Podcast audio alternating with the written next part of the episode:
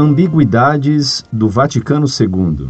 Carta enviada em 22 de outubro de 2002 por um consulente católico de 27 anos, advogado. Caros senhores, li mais uma vez com agrado o vosso site, que, embora eu não concorde na totalidade, é muito positivo. Vou então expor os pontos de discórdia. Primeiro, quanto ao Vaticano II, concordo que abalou a Eucaristia e gerou a dúvida em muitos católicos, o que me desagrada muito.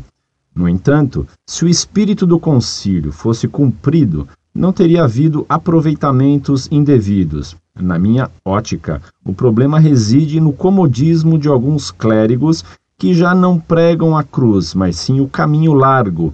Será uma manobra de outra organização? Será que não se percebe que flexibilizar não é desagregar? E os ensinamentos de Cristo face à abnegação e serviço aos outros? Concordo que isso do povo imperar pode dar como resultado uma vitória ao marxismo ou neomarxismo aliado à ciência imparcial, racionalista ou misticismo gnóstico. É fácil acentuar a razão ou a vontade em detrimento do dever cristão. Já o fizeram Marx, Freud, Darwin, rock, românticos, etc., muitos. Mas, mais uma vez, acho bem que a missa seja um pouco mais flexível que na antiguidade, sem negar a sua estrutura. Segundo, no que toca ao evolucionismo, não poderia ser uma forma de Deus nos criar? Terceiro, o que pensam do Opus Dei? Que Jesus os abençoe e Maria também.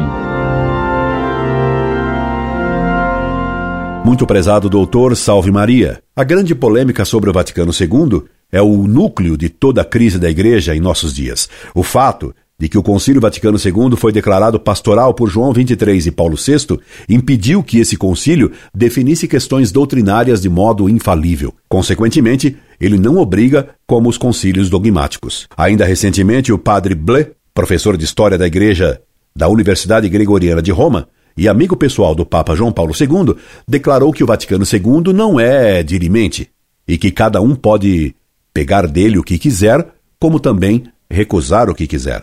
Além desse caráter meramente pastoral não infalível, os textos do Vaticano II foram escritos propositadamente de modo diplomático, isto é, de modo ambíguo, podendo ser interpretado de várias maneiras. Quem declarou que os documentos do Vaticano II eram escritos de modo ambíguo foi o teólogo Skillebeck, que acrescentou: depois do concílio, extrairemos desses textos, escrito em linguagem diplomática, aquilo que nos for interessante. Romano Amério, J. Unum. Portanto, não faltou malícia na redação diplomática, isto é, ambígua ou até equivocada, dos textos do Vaticano II. O resultado foi a quase imediata divisão dos teólogos e dos fiéis quanto à interpretação dos textos do Vaticano II. Alguns se atêm à interpretação literal deles. João Paulo II, Ratzinger e os que seguem essa linha dominam hoje a Cúria Romana. Outros querem interpretar os textos segundo o espírito do Vaticano II, e não segundo a letra. O líder desta corrente atualmente é o cardeal Casper.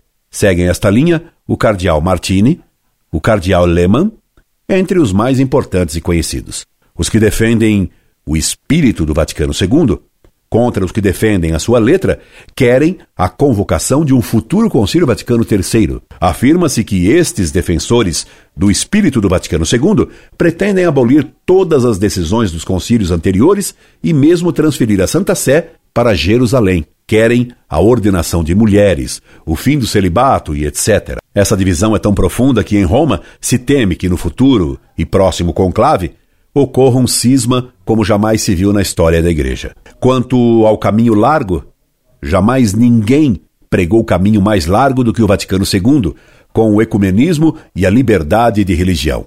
Hoje, devido ao Vaticano II, se pensa normalmente que qualquer religião salva. A missa foi instituída por Cristo como renovação do sacrifício do Calvário, isso não pode ser flexibilizado.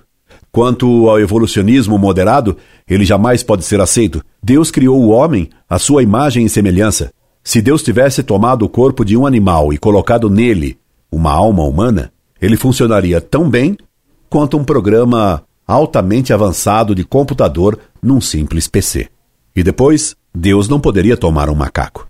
Teria que tomar dois, um macho e uma fêmea. E se tivesse sido assim, Eva não viria de Adão. Incorde Jesus Semper, Orlando Fedeli.